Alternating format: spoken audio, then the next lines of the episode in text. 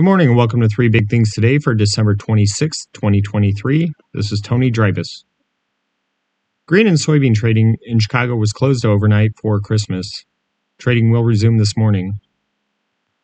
Money managers cut their net long positions or bets on higher prices in soybeans while raising their bearish bets on corn, according to data from the Commodity Futures Trading Commission. Investors held a net 10,486 futures contracts in soybeans in the week that ended on December 19th.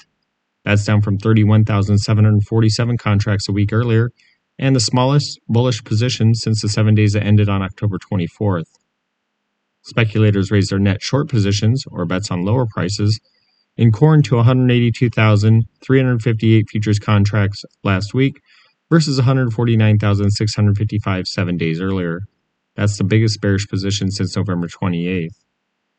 In wheat, hedge funds and other large investment firms reduced their net short positions in hard red winter futures to 28,730 contracts compared with 30,489 a week earlier. That marks the smallest bearish position since October 17, the government said.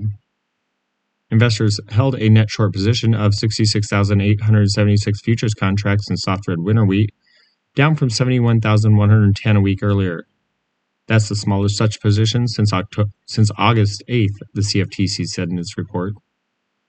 The weekly commitment of traders report show, from the Commodity Futures Trading Commission shows traders' positions in futures markets.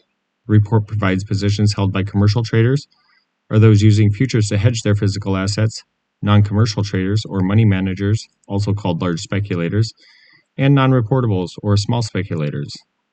A net long position indicates more traders are betting on higher prices, while a net short position means more are betting futures will decline.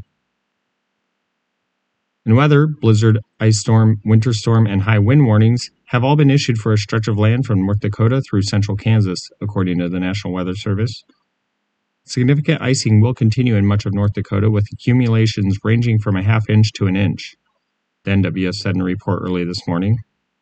Power outages will be likely throughout the day due to the ice. Blizzard warnings are in effect through mid morning in parts of South Dakota, Nebraska, and northern Kansas. In western South Dakota, another 3 to 5 inches of snow is forecast on top of what's already fallen. Wind gusts of up to 55 miles per hour are expected. Blizzard conditions will remain in much of western Nebraska and northwestern Kansas through tomorrow morning. 2 to 8 inches of snow are forecast for the area. Winds will be sustained from 25 to 40 miles an hour with gusts of up to 60 miles an hour expected. A prolonged period of dangerous travel conditions associated with accumulating snow, strong northwesterly winds, and blowing snow will persist, the agency said.